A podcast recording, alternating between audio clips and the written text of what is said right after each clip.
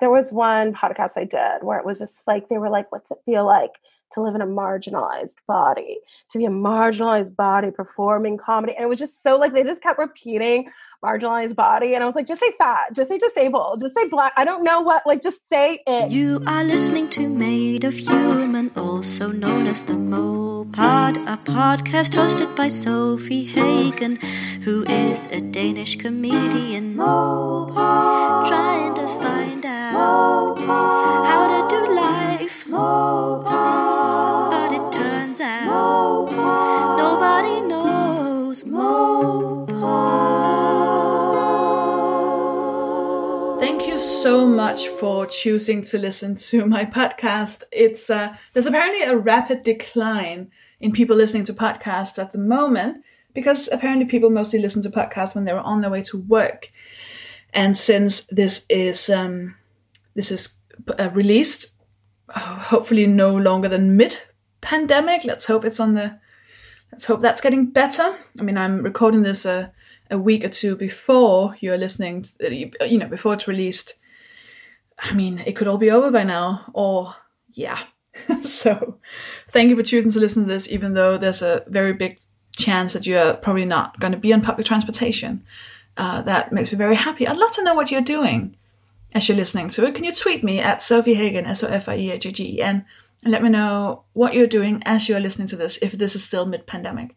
You might be in the distant, distant future, in which case, hi, this is how, this is, I mean, they keep telling us to keep journals and stuff because, you know, our kids will want to hear, uh, what it was like during the pandemic and you know wouldn't you want to hear a uh, what what someone had to say during the the plague or whatever so i guess this could i mean if someone was really desperate this could one day maybe be played to a, a bunch of students who were like what was podcasting like during during the uh, that huge pandemic which surprisingly ended late April, and then everything was fine, and they decided to not cancel Edinburgh anyways. And Sofie Hagen in particular was very happy about that because she was very sad when it was cancelled. Oh, very sad, very fucking sad. I am far from the the biggest victim in this pandemic, but fuck me. Anyways, one thing I want to say, which I think well, I've the few times I've said it on Instagram Live, uh, a few people have seemed to feel very helped by it. Ugh, that sounds disgusting. But um, like, I am Jesus, I will save you.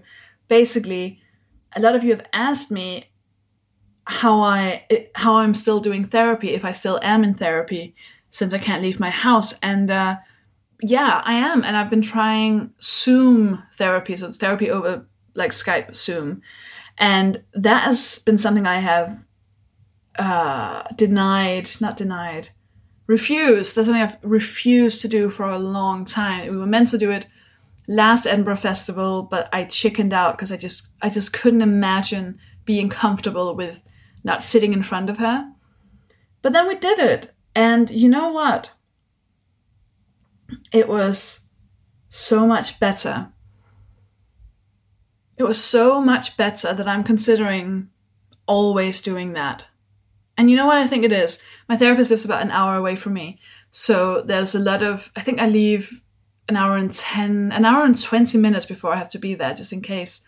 And that's, a, that's an hour and 20 minutes of getting on the tube, getting on the train, changing to another train, walking a bit, uh, waiting, all of those things. And there is a lot of anxiety in all of that. You know, I'm out amongst people. There's you have to not miss your train. There's a lot of things that if you have a social anxiety, there's anxiety in general. And if you're in PTSD mode, which I always am, all of that. So basically, I go into her office and I sit down, and the first 20 minutes is just me kind of recovering from having had to take that journey.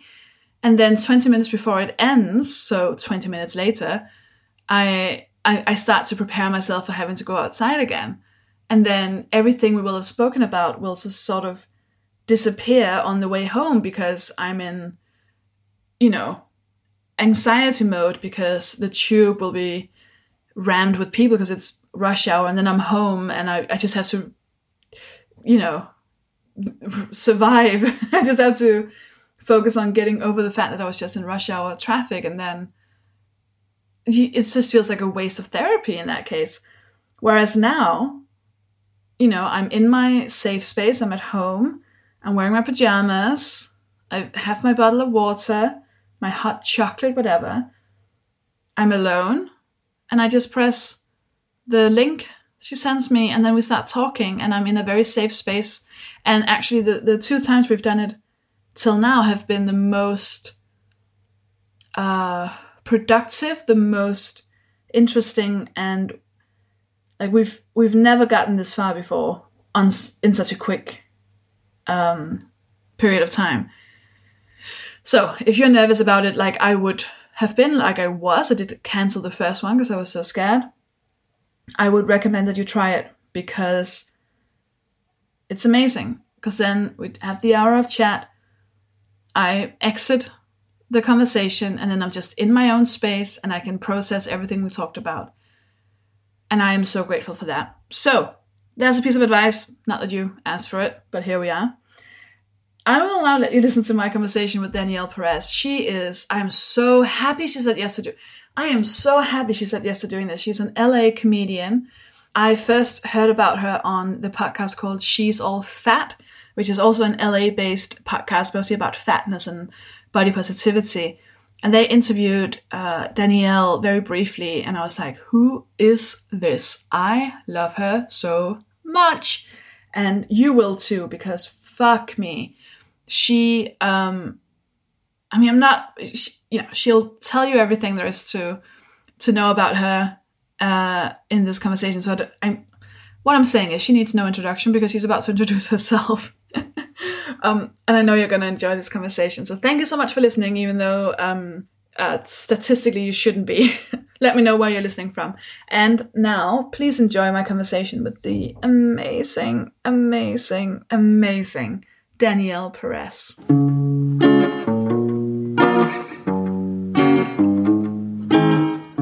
first of all, for the people who might not know who you are, do you want to introduce yourself? Oh, sure. My name is uh, Danielle Perez. I'm a comedian, actor, and writer based in Los Angeles, California. Amazing. And for the people who listen in the distant, distant future, this is recorded uh, just context wise. This is during the coronavirus pandemic, and we're sort of in the what do you think, beginning of it? I feel like we're in the beginning of it. I mean, this is day, I went into quarantine on the 12th of March. So this is now my 1 to 14. Oh my God. It's the 29th. like, what's math? Uh, 17 days. Wow. And what, what are you doing? Are you self isolating? Are you alone?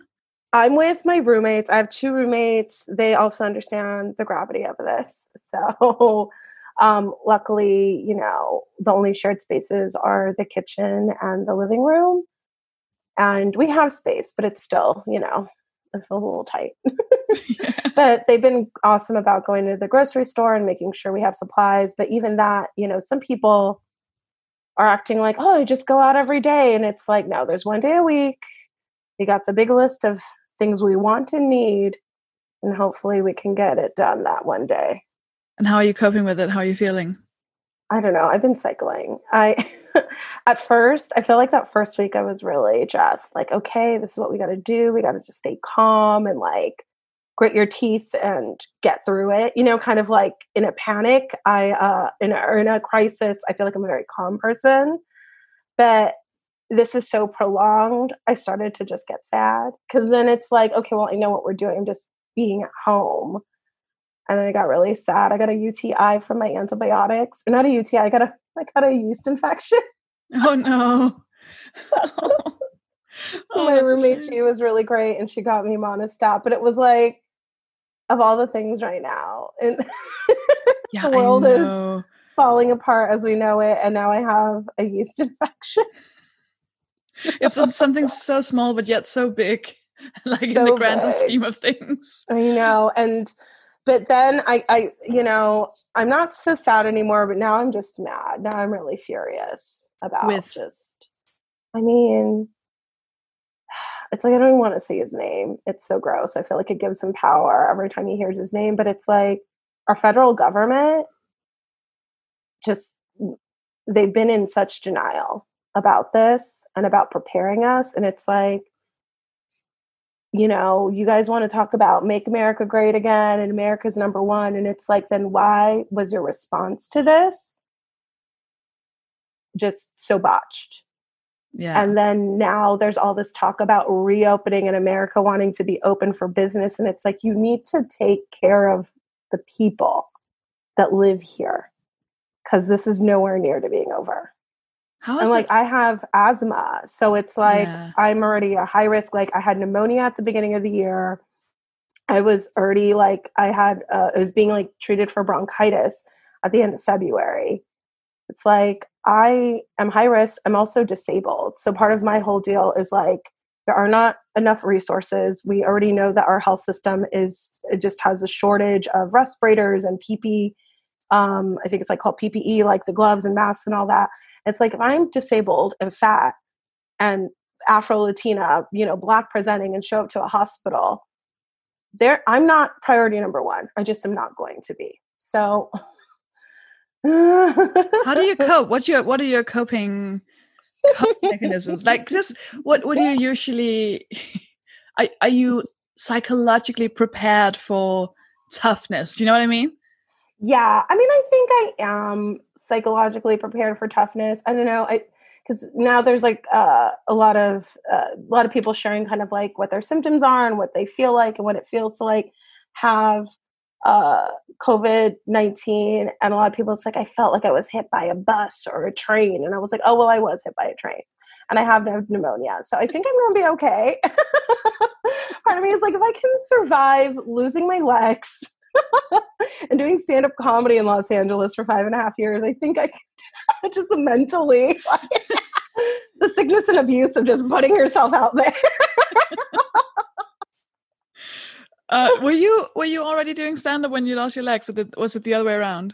Mm-mm, yeah, I didn't start. I I lost my legs when I was twenty, and I didn't start stand up until I was thirty. Right. So yeah.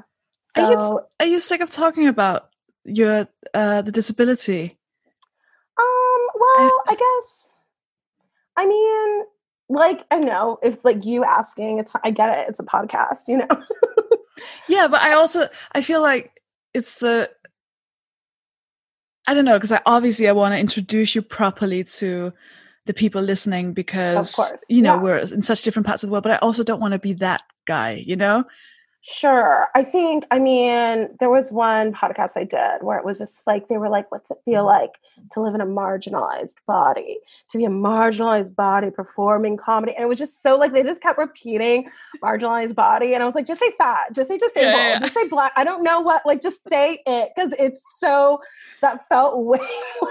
I know when I, I when I do I often do uh, interviews where they you can see the journalist getting really like, and they'll go, "So you are um um you so you you said yourself that you were fat, you know, a large, a bigger, you know, like a larger girl." it's like You yeah, are- fat. of size. Yeah. Um, um, Yes. I mean, yeah, it's part of it's part of me, but I think when it's the only thing, or I think that's the thing is like, I'll you know, before this when we were still having panels and conferences and things in real life, um, you know, I could tell when someone was interested in me because I'm a comedian or what I have to say, and when it was more just tokenism, and it's like, oh, we Mm. need to just, you know, uh oh, we need black people and brown people and disabled people now. So I guess this person who has nothing to do with what we're talking about will do. I've heard you talk about comedy, and it makes me it makes me so happy. I heard you say uh, it was some, and now I'm just going to put words into your mouth. There's something about how if people are not obsessed with doing comedy, what are you even doing? And I was like, it, it was just something so like hearing you be so passionate about it, and I was like, oh yes, you're a comedian. Do you know what I mean? Yeah, yeah, definitely. I mean, I still feel that way. It's it's wild because this is uh, the way the world is and the way comedy works is like you do it in live in front of people and you get up every night and you go to these shitty open mics and there's only other comics there and to get you an acknowledgement that you're on stage performing it's like there's something there. But it is yeah you have to have like this sickness where you're obsessed with it. Yeah. just keep putting yourself out there every night. And now you can't do that i mean you just it's for better or worse i'm not beating myself up about not you know there's a lot of people organizing zoom open mics and virtual and digital shows. I'm doing one tonight. I'm excited. I'm thankful to be asked to do stuff but i'm not gonna like kill myself trying to like i need to get these sets in. I need to you know i need to go out every day on zoom and, and do stand-up comedy. It's just it, i it's i can i can focus on other things thankfully you know like i'm a stand-up but i'm also a writer i'm also an actor so i'm trying to finish the pilots i always said i never had time to finish and i'm trying to organize like i did the cbs showcase this year and uh, pilot season, I mean, was like cut short because of this. Like Oh, everyone wow. just shut down auditions and productions. So I started like a group, like uh, with the other people who did showcase with me. We're gonna start doing like a pilot reading series. So it's just like us, and we do a few pilots a week, and we cast it, and we just like read it, so we can just practice like I don't know, being at a table read or acting or doing something, and it's not for other people; it's for us, and just something.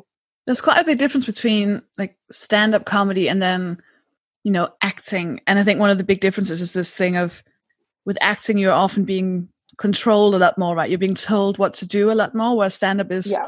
like, fuck you, I can, do whatever I want. Which one do you, where do you feel the most comfortable? Uh, stand up for sure. Yeah. Because I know stand up. And I do stand up because I like being in control of what I have to say and just getting to own the space and the stage and an audience. Like, I didn't realize how much I needed that until I started doing stand up. I was like, oh, my first open mic was at this shitty little coffee shop and people were focused on me for fi- five minutes and it was like it's just something clicked like oh yeah i need this all the time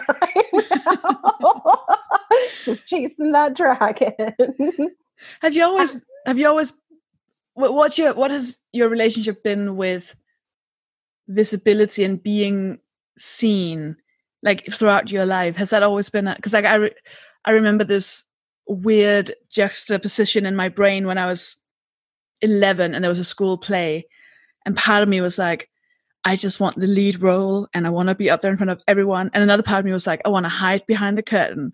And I couldn't quite figure out what I like, which one I was. Mhm. Do, do you have like a, do you remember like how you were feeling about, yeah, being seen, I guess, as a, as younger? yeah. I think that's you know i think that that informs so much of why i love comedy the idea of being seen because i wasn't born disabled. I acquired the disability when or my disability when i turned 20 so growing up you know i'm a little afro latina girl and i didn't see me on tv i didn't see me in films and even though I was really interested in theater and dancing and musicals, and I really, you know, I did ballet classes and I would audition for the school plays and stuff, I wasn't cast as the lead.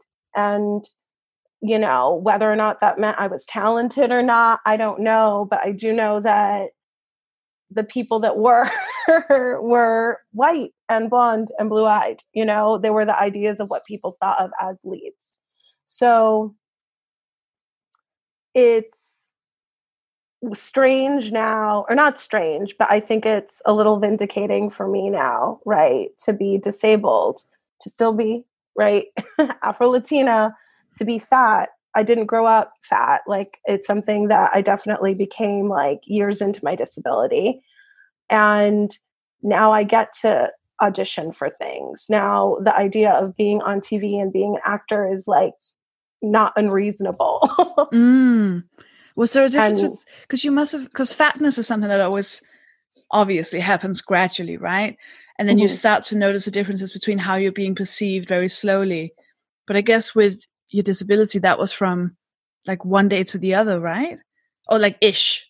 Like it must have been a quite a sudden change of how you were perceived. I, I, I'm just assuming. I'm just Oh, asking. for I sure. no idea. Um, I mean, definitely, yeah. Like, I it before before I became disabled, I definitely struggled with weight, but it was in such a fucked up like the messaging, right? The messaging that we all get. Like it Mm. was I, you know, I struggled a little with like bulimia in high school, that I was never fat. Like truly, if I looked at photos of myself, it's like where did I get this insane idea? Because I was I was tiny. I was like five one and I was not fat. And, you know, my mom oh God, one summer I was like 10. I came back from seeing my cousins. I like for the summers I would kind of go to Florida for a month and be with my dad's side of the family because they had a lot of kids and I ca- I came back and my mom's like, "You just blew up. You blew up." And she like took me to doctors to get blood tests because she thought my there was a thyroid issue. And in my, I'm like, you know, if you just look at me back when I was 10, it's like, yeah, she's a 10 year old girl. She's fine. Yeah. but just so much of that stuff made me feel like like I was ugly and unlovable and disgusting. And now that I am fat, I am the most confident I've ever been. I am the most proud of myself. It's like I have like real life goals and accomplishments that I've done while fat, not in spite of being fat, just like as a fat person. Um so yeah, I don't I feel like I lost your question in that. no, I- it was more about the. I guess it was more about the the suddenness of the change because it's Oh, it's so yeah. rare. It's so rare that um, you know, most change is so gradual that you hardly notice Mhm. it, and then you can end up thinking, "Oh, when did that happen? How did that happen?" But you you must have seen things change quite Oh, suddenly. yeah, the shift from being disabled or not being disabled to being disabled was pretty wild. Because okay so i had two legs and also just like so i mean it is just so physical but i was in the hospital for about two months and then i went home to recuperate and i was pretty much just cooped up at home in recovery not going anywhere except for my doctor's appointments and then the first day that i really kind of just like went out my dad was like, let's get you out of the house. Let's go to lunch. And so I'm in a wheelchair. I don't have my feet. He's helping me. And I could just feel everyone looking at me and just like those, like, what happened? You know, the questions in their eyes. Oh my God, it's so sad. And like, I just was consumed by those looks and stares and that feeling and I hated it so much. It it really it was upsetting and it hurt and I like realized in that I was like I can't acknowledge it. I can't hold on to it. I have to like let that go and I have to just put blinders on if I'm going to exist in this world because those feelings aren't about me. Those are other people's problems. So I just have to kind of live in this weird hyper denial where my existence is kind of the only normal one and just get through.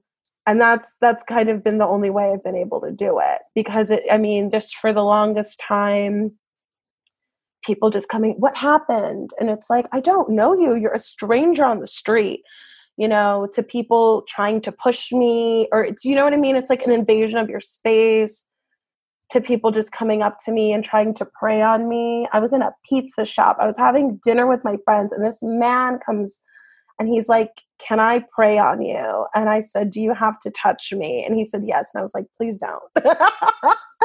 and then he's like, I'll just pray over you. And I was like, Sir, I'm trying to have pizza. it's like, it's not the time. You pray for It's not the time to call in pizza? praise unless you're going to get us extra crazy bread. uh, so, but did you manage? Okay, I guess my. So it was really, I mean, it's like, you know, the reality, especially when I had new, like my sister and my parents noticed it a lot because they would be around me and they're like, this is the person that we love and we know her. And then they would see people looking and staring. They could feel that too. mm, And that was upsetting to them. Right. And now they're also just experiencing people talking to them instead of me when they mean to be talking to me. mm. How has it? it, No, sorry. Go on. yeah, but things like that, like for a while when I had new friends, that was always kind of a thing that they would have to adjust to. Like who just didn't know me before I was disabled was that, oh, why are people being so weird to us? I was like, yeah, people are fucking rude. People are so fucking rude. I just, I, I wonder what what. So if if that hadn't happened to you when you were twenty, do you can you do you know what that has? Because you said the word you said and it keeps ringing in my head was vindicated when you went up on stage, right? and you talk, and I was like, what? s- You were talking about how you never saw yourself represented, and then now you go out on stage and you do stand up, and a lot of people don't, and a lot of people would never, you know. Mhm. I just wonder what do you know where that comes from? That um, I don't know what is it. The the I'm a Taurus. I don't know that. Maybe there's that. that's all I need to know. Need I'm to hard headed. it takes it takes a person right to get up on to get up on stage like it, it takes a certain person to be like oh i didn't see myself represented. I haven't had a i don't have a voice. I don't see myself. So i'm going to do it right? Because what they teach people uh, what they teach you is that you know you're not worthy you're unlovable all those things. And now you're in a place where you love yourself and you're doing stand up and like where did that come from that sort of I don't think it I don't think the thoughts were like as linear or as spelled out. Like in hindsight, I think I can look at it and be like, yeah, well, I grew up not seeing myself. I got tired of like waiting for my life to happen, right? And I just like decided to do it. But I think I don't know, I think it was like the perfect storm of I was working just a shitty random job. Like I was accounts receivable. That's glorified collections for you're a what glorified collections. So basically, like I work for this water filtration and industrial parts supplier. oh god Yeah, in the office, they had a warehouse, but like I would just, you know, talk to people who had overdue bills all day. Just like, hey, Sam, um, when are we gonna get that check? Can I get the check number? When'd you mail it? Okay, great. Thanks. Bye.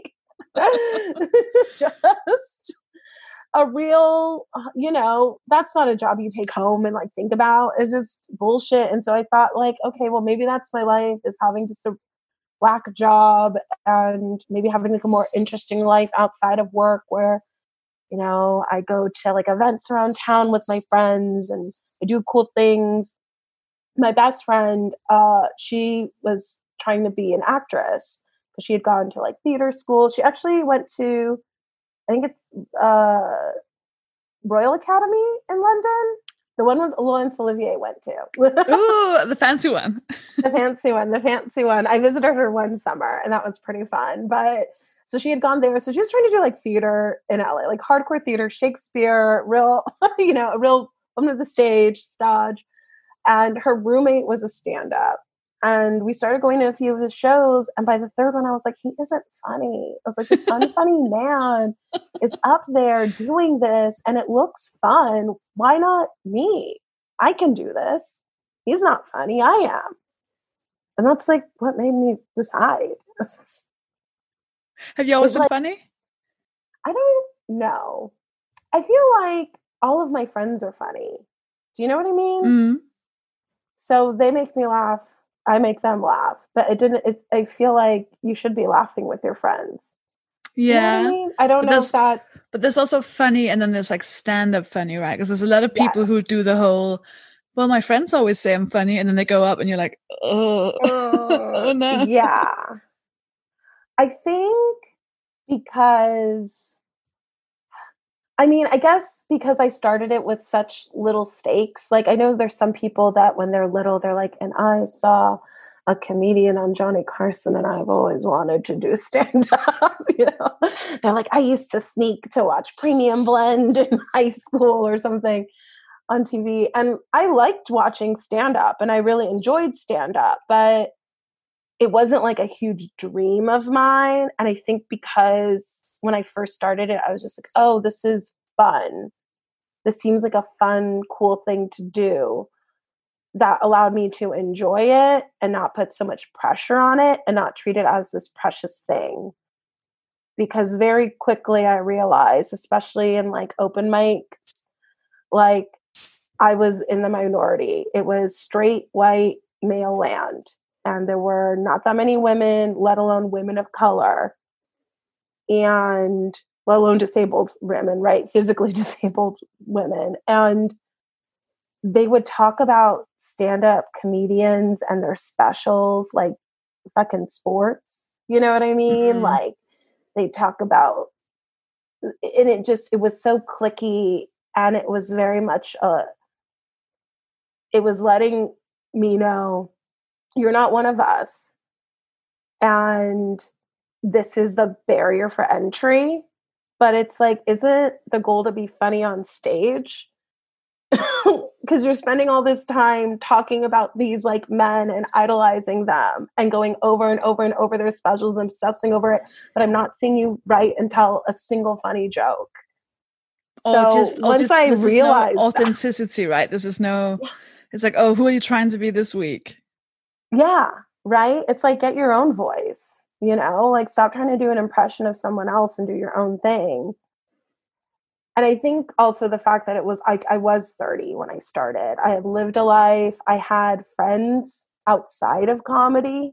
I had a whole world outside of comedy that allowed it to be like this fun cool thing that i could do but that didn't like define me because for some people that's all they have. And even you know and like obviously the more i've done stand up and like now it's like my job but it has you know i had to work really hard to try to keep my friendships outside of comedy strong and give them like the respect and time that they deserve to.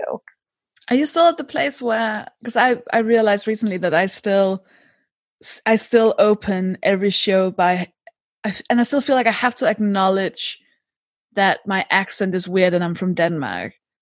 I've I've stopped having to. I no longer feel like I have to say I'm fat, but it, I had a mm-hmm. like, for many years.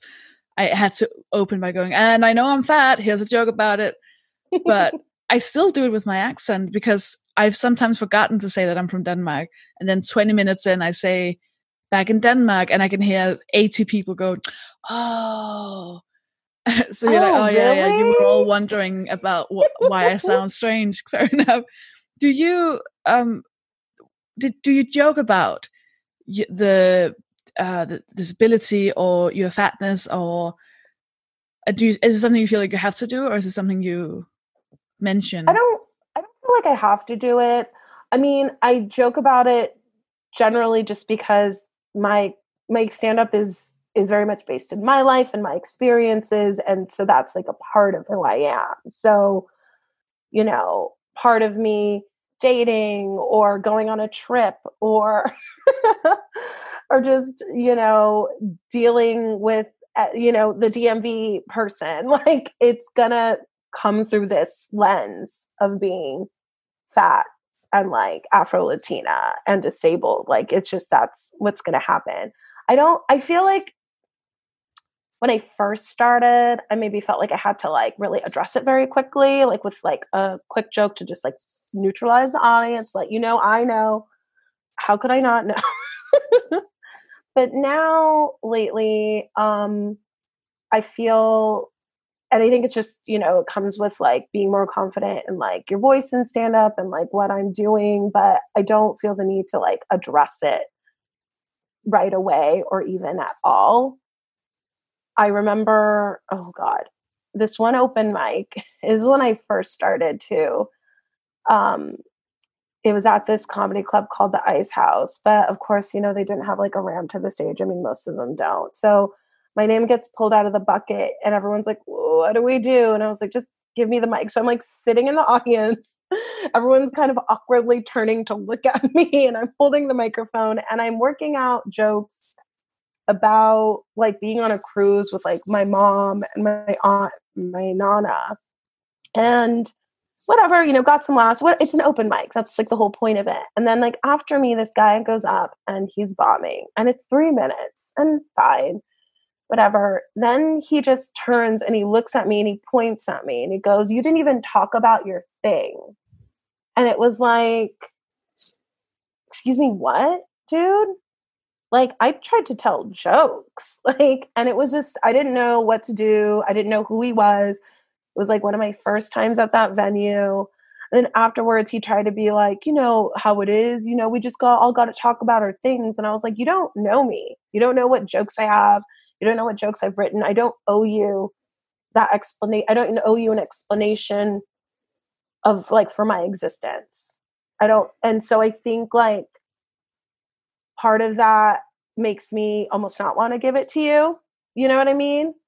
It's like, oh, I can just be up here and use my time to talk about whatever I want to talk about. And I don't really need to talk about that. Yeah, there's seriously for you. there's no one as hostile as a white straight man who's been bombing for three minutes. Uh, truly, That's they when are. they start lashing out and they're like, "Oh yeah, oh yeah, well you're ugly." You're like, "Oh wow, this must really have hurt you." yeah, truly. Can you feel like there's a in terms of like the reactions you get? Do you feel like there's a hunger for people to not want to watch just the boring Oh, old definitely alpha? Yeah.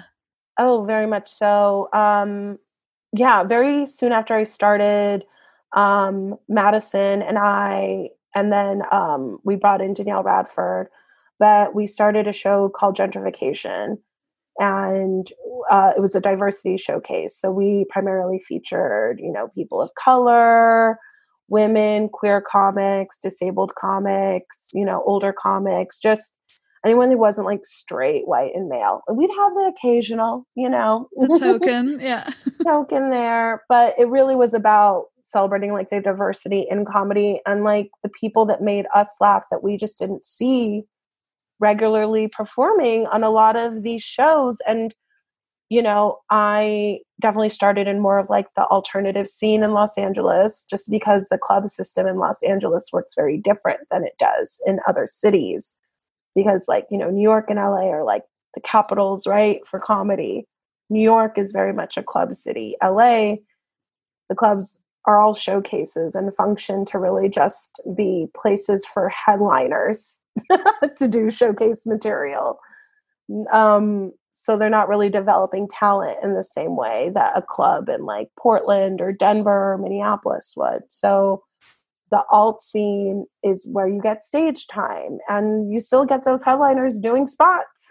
You, still see great comics. So even the alt scene which wants to pretend it's more woke you know more hip more of the youth is just a lot of white faces lots of white feminism. So we started gentrification and you know there's so many great shows. I mean there were when the city was up and running Before, um, yeah. that also that have that same ethos right? You know uh, shows that pri- primarily showcase queer comics or um, you know all kinds of women or just diversity and like are committed to that. And because there is like an audience. My uh madison madison shepard she used to work in a sex shop. She used to work at the pleasure chest in west hollywood and so a lot of her friends are queer a lot of her friends are sex workers a lot of her friends you know come from a segment of the population that doesn't necessarily feel safe going to a comedy club because they don't want to be singled out they don't want to be made fun of they don't want to hear transphobic homophobic jokes they don't want to hear jokes that are bigoted just straight up like where's the punchline you know what year is it? Have you looked at a calendar?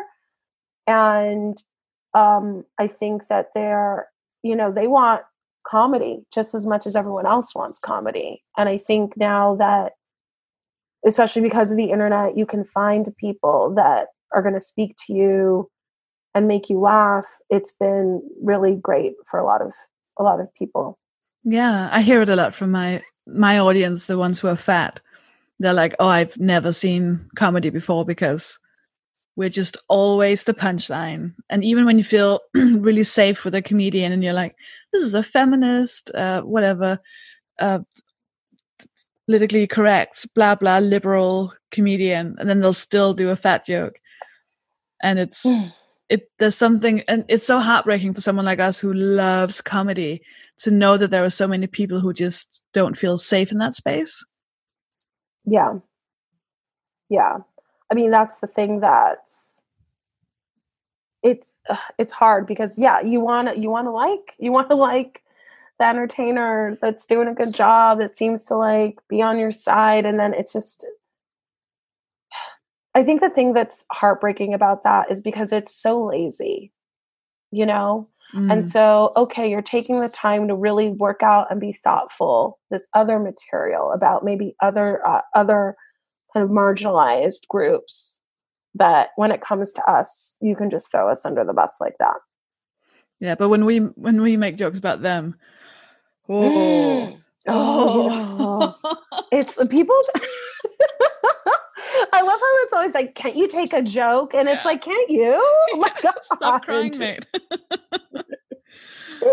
so where are you at in your life right now? Just, I mean, if we if you if we try to pandemic aside, yeah. pandemic aside, pandemic aside, uh, when let's pretend it's all over now. Where where when are we talking in your life? Like, where are you at? Just like emotionally, psychologically, like also looking away from work, just like in your personal sort of. I'm not going to say the word journey, but in your my personal my you personal know, track. Yeah. Um yeah, the personal journey, I don't know, maybe that's what I should do during this pandemic is figuring it out. I've been throwing kind of everything at stand up and comedy and my career for the last five and a half years and uh, I mean, my relationships have suffered with my friends and my family, my health, my a lot of things have fallen by the wayside. So trying to get some balance in that, I think is that's that's part of the 2020 goals that was on the vision board, you know? yeah. Are you are you doing any sort of um like, are you in therapy? Are you? I'm in therapy now, which I'm thankful for. The last, the the last kind of uh, three months of 2020, and then the first two were really hectic, and even just getting kind of like a regular appointment time that I could show up, that I would like be on time for and be present for was so, you know, it was like the weeks were just getting more and more chaotic. Um, but you know now i'm able i've got all the time in the world to make it happen but i mean therapy is good it's important i definitely believe in therapy i've been so in and out of therapy for most of my life like when i was a little kid high school and college and like uh, i'm i'm a, I, I'll I, I will chronically ghost on my therapist. It's not a good look. It's not. They don't like it but I think a lot of that is just kind of being ready to like do the work. So, yeah. Do you know what yeah. needs work? Uh, I mean, it's the priority prioritizing things outside of my career that define me mm. and why do you is it that feel good why do you think you I, the i mean because one thing is being I, th- I mean, I think I did the same. I'm still sort of doing it. But I think I threw myself so much at comedy because it gave me something that it kind of allowed me to have so much control that I didn't have in like my personal relationships or in my brain. you know, with my anxiety and OCD and all these things and the depression and all those things where comedy it was so like I can do this and I can just be myself and that made me neglect quite a lot of people. Do you, do you know why it's become such a like why the balance is hard? I think also because comedy is so immediate, right? You can it's immediate in a way that things like writing or acting aren't where I don't feel great about myself, right? I'm going to go to an open mic. I'm going to work out this joke. I'm going to hear those laughs and I'm going to feel better about myself. You know, you can do a show and maybe it doesn't go great. You can go to a mic right after and like vindicate yourself. You know what I mean? It's like, no, I am funny and it's going to work. but I think that that just like that immediate feedback loop of, but I'm okay because, oh, I'm getting all of the rush and all of the validation and all the lights are flashing green from comedy that it's okay that everything else is falling apart. It feels somehow like it'll make up for all of that. What's your relationship with control? Oh God. I don't I get I'm like I guess I do like it. I'm like oh, you like having it. I like having it. I I didn't really realize that until oh my god, what was it the thing that I was doing that I told I forget what it was, but it was like oh man. I am not I'm sorry. I feel like I had just like the biggest brain fart, but like I was working on something and I was getting a lot of direction thrown at me and I didn't like it. I was telling I was telling Madison about it and I was like, I guess I just don't really like being told what to do. And then she was like, You think?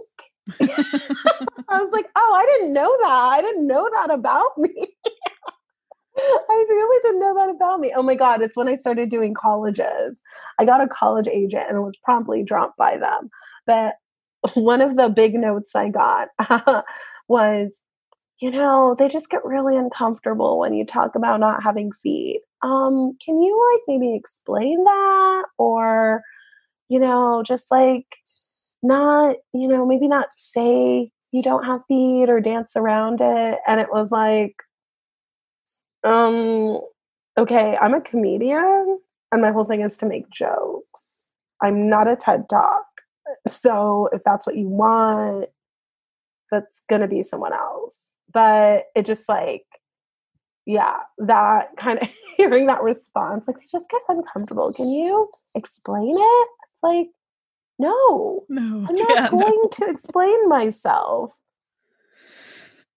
Yeah, I don't know. I guess I just I like being in control. It gives me peace. I don't who who doesn't like being in control. That's wild to me. Right? I well, there's there's like someone who's okay everyone, with. I think everyone likes being in control, but there's the difference between that and then, you know, not being able I mean, to function. Bro- sure, I'm not like you know. Let's be real. I'm like very gross. I haven't like showered in a few days. Like I haven't washed my hair in a very long time like i'm not it, not that i live in filth but it's like i'm not a super type a but i love a spreadsheet i don't you know i my desktop is a mess but i have a spreadsheet for every single fucking thing i've ever done i don't know my dishes are dirty and they're piled up in the sink but you know what they're piled up and soaking i don't know what to tell you I just I remember being at like we were. I have piles I was, of different colored dirty clothes on the floor. Organized mess. Yeah. I, when I was like 14 in my class, we had to do this, we had to make our own movie in like just like a class project. And I announced that I was going to be the director. And within three hours, I had fired every single of the other like every everyone in my class they just went out and did something else and it was just me and one actor and the teacher came in and was like what is happening and i was like well they were useless they didn't they weren't doing it correctly so now i'm doing all of it and i remember putting in the credits and it was just cameraman sofie director sofie scriptwriter sofie and then like the one actor and that's my like my main memory of oh i think i've never been really good with um with working with other people and with authority and i think i've always had a an unhealthy need for control I mean, that to me just screams auteur. So I think you're doing great. They give away Oscars for that. So keep at it. So i should send it in shouldn't i you should. You should. They're going to need content. So the way you really have to start going. digging out digging out the uh, all the old stuff Yeah. Oh my God. During the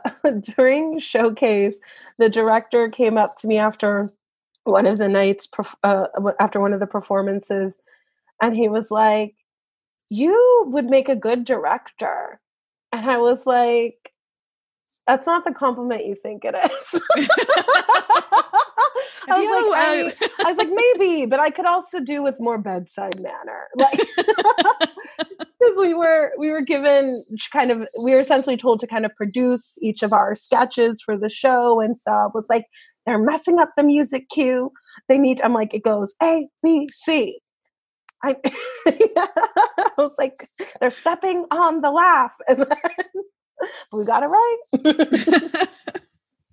did you do you um do you feel a uh not a pressure but there's this thing when you're whenever you are othered and e- othering is just like whenever you are anything that isn't a white straight cis man right there's this you're just not the norm are you ever does that ever get tiring of like always having to be it's not that you you will always automatically represent you know be it woman disability a woman of color fat you'll always be people will always look to you as like you're representing me now because i'm not used to seeing me on stage. What is that a position you like? Because it's not something we can't choose right? We we Yeah. just you just we because just they're are. People will always project things onto you. Is that a Mhm. position you like being in I don't love it. I just, I'm not, I can only be the best me. And I can't control what other people like project onto me. And obviously, I want to be like a good person, but it's like, I'm, you know, I have a DUI, I had an abortion.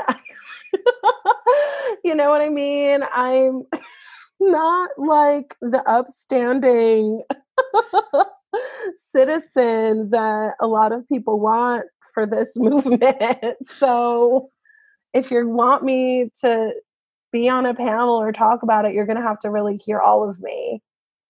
I just wish that there were more of us, right? Because then that responsibility is shared. I don't want, I'm not interested in being the only one or the first. It's like go talk to, you know, Tatiana because she loves to talk about this. I don't, right? There's activists for a reason that are versed in this and like spend their life writing about it and posting about it, tweeting about it, and that are so much more eloquent about explaining what ableism is. or like, you know, they'll write a thread on like exactly what racism is and how it's systematic. Uh, you know, there's there's people that are just doing the work in a in a better way than I am. And I want to be allowed to pursue my craft, right? Comedy. I want to be allowed to pursue comedy, to pursue acting and writing. And by being allowed to do those things, that's creating representation and that's helping in its own way. But like, please don't put me on your academic panel. that's, a, perfect uh, show title. but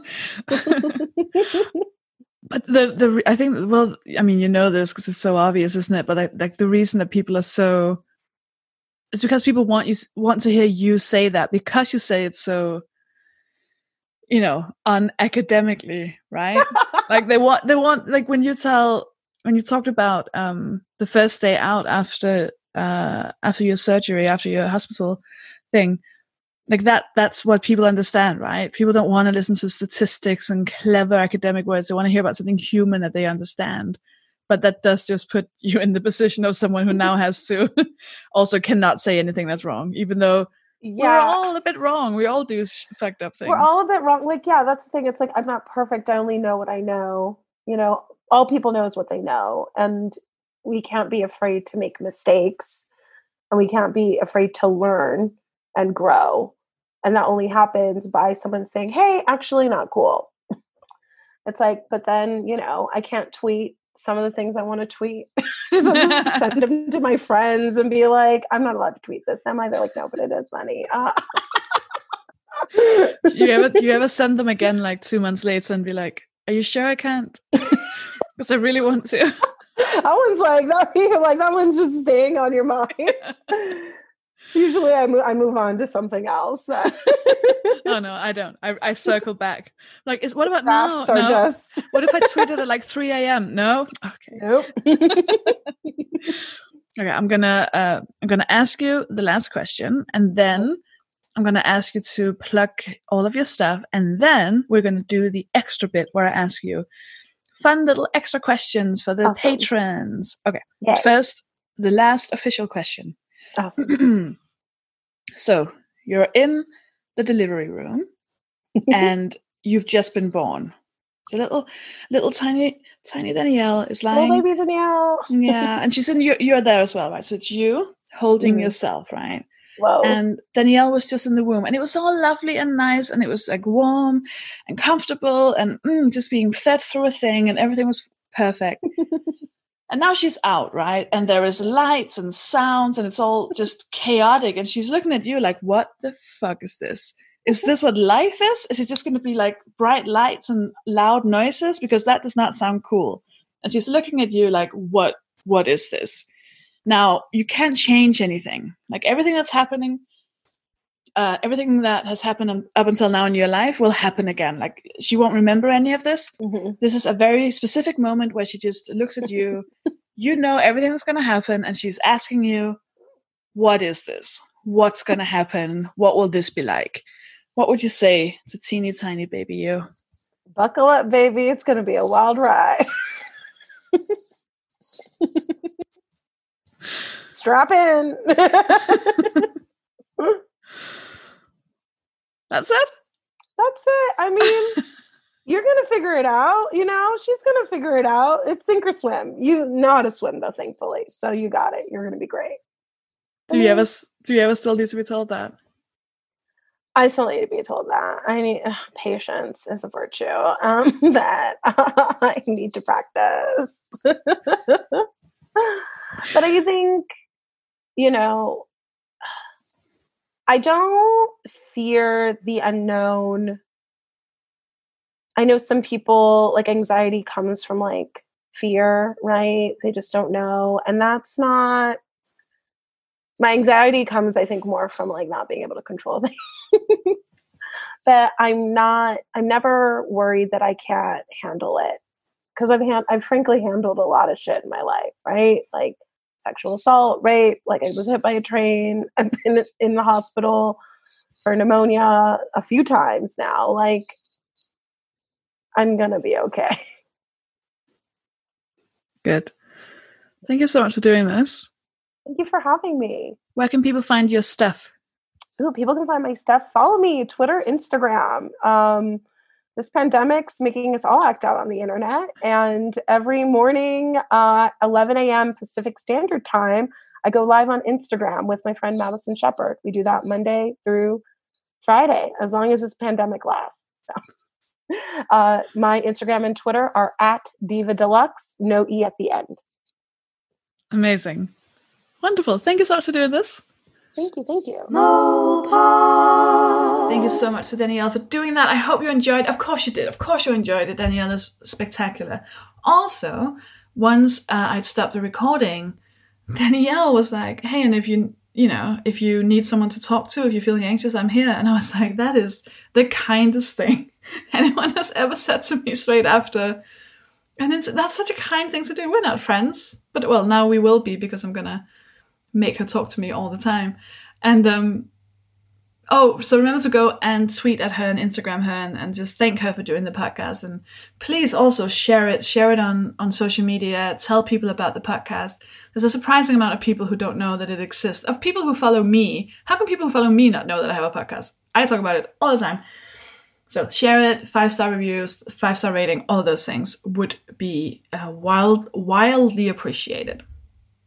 And also, did you notice how I didn't even mention it in the beginning because I thought I'd overdone that?